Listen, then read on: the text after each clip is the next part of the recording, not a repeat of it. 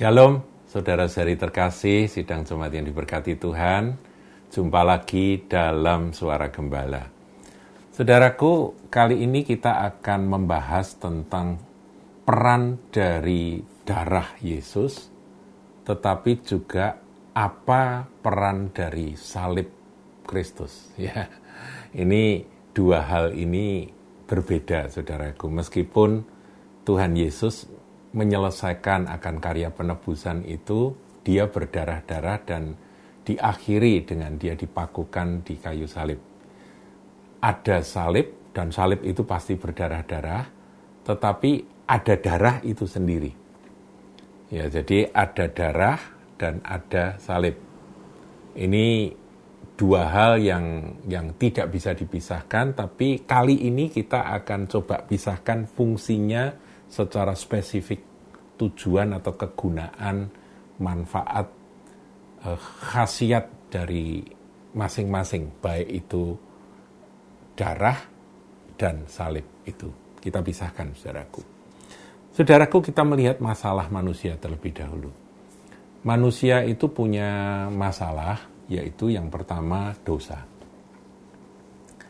Itu manusia itu kan dosa terus. Ya dia melakukan dosa melakukan dosa. Semua orang telah berbuat dosa dan telah kehilangan kemuliaan Allah. Itu firman Tuhan katakan demikian. Jadi masalah dosa ini problem terbesar dari umat manusia. Dan kita tahu bahwa upah dosa itu adalah maut. Jadi karena dosa maka orang akan berjalan ya satu jurusan menuju kematian kematian kekal maksudnya, terpisah dari Tuhan selama-lamanya. Nah, itu dosa, masalah yang pertama. Tetapi dosa itu sendiri sebetulnya bisa di di apa ya, di dibagi dua, Saudaraku. Yaitu satu, perbuatan dosa, dua, watak dosa. ini ini dua hal yang yang apa ya sebetulnya nggak bisa dipisahkan saudara. Karena ada watak dosa maka orang berbuat dosa begitu ya. Orang berbuat dosa yang melakukan dosa-dosa itu perbuatan dosa itu karena dalam dirinya ada watak dosa. Nah di sinilah nanti kita akan melihat saudara bahwa fungsi dari darah Yesus itu adalah membereskan akan dosa. Semua perbuatan dosa kita itu diselesaikan oleh Tuhan Yesus melalui kuasa darahnya. Kita lihat ya saudaraku ya, ini penebusan, karya penebusan. Roma 4 ayat 9. Lebih-lebih karena kita sekarang telah dibenarkan oleh darahnya. Firman Tuhan katakan meskipun dosamu merah seperti kain kesumba, seperti kermisi, atau seperti kain kesumba yang merah, aku akan jadikan lebih putih dari salju, lebih putih dari bulu domba. Nah, ini adalah kuasa dari darah darah Tuhan Yesus. Lebih-lebih karena kita sekarang telah dibenarkan oleh darahnya, kita pasti akan diselamatkan dari murka Allah. Ada murka Allah karena dosa yang dilakukan manusia. Satu-satunya cara untuk kita bisa diselamatkan dari murka Allah, yaitu penghakiman, penghukuman neraka itu adalah darah jadi saudaraku, kalau kita merenungkan salib Kristus, di sana Tuhan kita, Yesus itu mencucurkan darah, mengalirkan darah, itu supaya saudara dan saya boleh dihindarkan dari murka Allah. Paham ya? Jadi kita ini bisa luput dari murka Allah itu cuma satu, darah bukan perbuatan kita, bukan air mata kita, bukan, tapi darah, darah Yesus. Maka eh, ada cerita ya saudaraku ya. Pengalaman dari Martin Luther. Ketika Martin Luther itu dia sedang ber apa sedang bekerja di di di ruang kerjanya, iblis datang. Dan iblis itu menuduh dia. Hei Martin Luther, dosamu tuh banyak sekali kamu pernah begini kan, pernah memikirkan yang nggak benar kan, pernah berpikir kotor, kamu pernah berbuat ini, berbuat itu, diingatkan semua, saudaraku. Dan menurut kisahnya, Martin Luther menulis semua yang diingatkan oleh iblis itu. Tapi kemudian dia mengambil tinta dan dia menuang tinta itu di tulisan itu dan berkata, darah Yesus telah menghapus semuanya. Bahkan ada kisah di mana dia me, apa itu mencipratkan akan tinta itu kepada si iblis yang yang terus mengganggu dia. Enyah engkau dari hadapanku. Kenapa kuasa darah itu begitu dahsyat, saudara? Karena memang demikian peraturan yang Bapak berikan. Ada darah, maka dosa tidak terlihat lagi. Tidak ada dosa lagi, di mata Tuhan, maka iblis tidak bisa menuduh di hadapan Allah. Jadi iblis itu kan selalu nuduh, dia kan pendakwa, diabolos itu artinya pendakwa. Dia kan nuduh terus, ini manusia ini berdosa loh, ini manusia ini berdosa, dia harus dihukum, dia harus dihukum. Bapak melihat, begitu ada darah Yesus yang diterima dengan iman oleh orang-orang itu, Bapak nggak bisa lihat dosa itu lagi iblis pun juga akan mundur karena sudah ada darah dari putranya, darah dari sang anak domba Allah yang tersembelih itu yang menghapus segala dosa dari manusia. Jadi segala dosa-dosa manusia itu diselesaikan oleh darah Yesus. Nah, saudaraku, ketika kita datang dan minta ampun, maka kuasa darahnya itu membasuh kita, membungkus kita, dan kita pun menjadi lebih putih dari salju. Dosa kita sudah terbasuh bersih. Nah, ini harus kita pahami terlebih dahulu di satu sisi tentang kuasa darah. Nah, sekarang bagaimana dengan watak dosa? Nah, ini lain ya, saudaraku ya.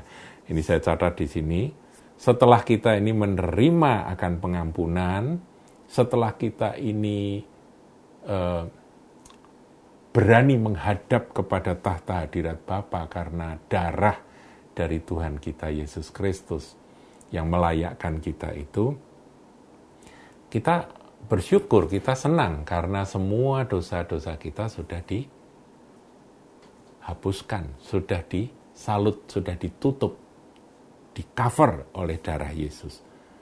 Tapi kenapa kok ada dosa yang kita buat lagi? Nah, akhirnya seorang Kristen itu mendapati bahwa di dalam dirinya itu ada masalah. Masalahnya bukan dosa-dosa yang sudah dia perbuat, itu sudah selesai, sudah diampuni. Tapi dia produksi lagi, saudaraku karena apa? Karena di dalam diri manusia ini ada yang namanya watak dosa atau tabiat dosa. Nah, watak dosa atau tabiat dosa itu ilustrasinya begini. Seperti uh, kita menghancurkan akan apa itu botol-botol minuman keras ya. Toko-toko botol minuman keras sudah disapu bersih. Sudah tidak ada lagi botol-botol minuman keras dan isinya semuanya sudah hancur karena itu merusak masyarakat begitu. Tapi selama pabriknya masih ada dan belum selesai, nanti suatu saat dia produksi lagi, saudaraku. Begitu ya. Narkoba juga demikian. Narkoba kan sama saja. Narkoba ditangkap sekian kilogram, sekian uh, apa kuintal narkoba. Wah, suatu tangkapan yang besar para bandar-bandarnya, penyelundup-penyelundupnya sudah tangkap, sudah cukup mati. Tapi kenapa narkoba tetap ada terus, saudara? Karena produsennya tetap ada. pabriknya belum tutup, saudara. Nah, watak dosa itu seperti itu, saudara. Kita ini produsen dosa. Karena di dalam diri kita ada watak dosa. Nah, watak dosa hanya bisa ditanggulangi. Perhatikan, bukan dengan darah. Tapi ditanggulangi dengan salib Kristus. Nah, makanya Tuhan Yesus itu ngajari kita sepanjang kita berjalan mengikut dia, kita harus terus-menerus memikul salib. Menyangkal diri, memikul salib, mengikut dia. Karena apa? Karena begitu kita melepas salib, maka watak dosa itu akan berkuasa lagi. Dan kita pun akan berbuat dosa lagi. Kecuali ada salib. Nah, salib itu memang dahsyat, saudaraku ya Makanya di dalam uh, Roma pasal yang ke-6, kesadaran bahwa kita ini telah turut disalibkan bersama Kristus itu harus terus kita ingat. Di dalam doa-doa kita, kita terus mengingat, apa istilahnya mengingatkan diri kita sendiri. Hei, kamu sudah disalibkan bersama Kristus. Gitu ya, dikatakan di situ, karena kita tahu bahwa manusia lama kita telah turut disalibkan supaya tubuh dosa kita hilang kuasanya, agar jangan kita menghambakan diri lagi kepada dosa. Jadi manusia lama kita yang yang berwatak dosa itu itu di dalam iman harus kita akui dan kita sadar ya kita sadari itu sudah tersalib tersalib. Jadi berkali-kali ya saya katakan bahwa kalau kita memandang salib Kristus, merenungkan Tuhan engkau mati tersalib bagiku, itu sebetulnya bukan hanya dia yang tersalib, tapi aku juga telah tersalib bersama dengan dia. Ya, Galatia 2. Galatia 2 ini ayat yang harus menjadi ayat hafalan saudaraku ya. Galatia 2 uh, eh, ayat 19b Aku telah disalibkan dengan Kristus. Ini harus jadi iman kita. Firman ini katakan, aku telah disalibkan dengan Kristus. Ini kuasa salib yang menyelesaikan bukan masalah dosa, tapi watak dosa. Namun aku hidup, tetapi bukan lagi aku sendiri yang hidup, melainkan Kristus yang hidup di dalam aku. Dan hidupku yang kuhidupi sekarang dalam daging adalah hidup oleh iman dalam anak Allah yang telah mengasihi aku dan menyerahkan dirinya untuk aku. Jadi iman saudaraku. Dengan percaya bahwa aku, manusia lamaku telah tersalib bersama dengan Tuhan. Aku telah disalibkan bersama dengan Kristus. Itu saja saudara. Kalau kita menyadari, dan tentunya ini juga tidak lepas dari pengajaran awal yang Tuhan Yesus sampaikan ketika kita mau mengikut dia. Barang siapa mau menjadi muridku, mau mengikut aku dia harus menyangkal dirinya, memikul salib dan mengikut aku setiap hari. Jadi ada dua. Dosa-dosa kita diselesaikan dengan darah Yesus. Tetapi watak dosa hanya bisa ditanggulangi dengan salib. Tuhan Yesus memberkati.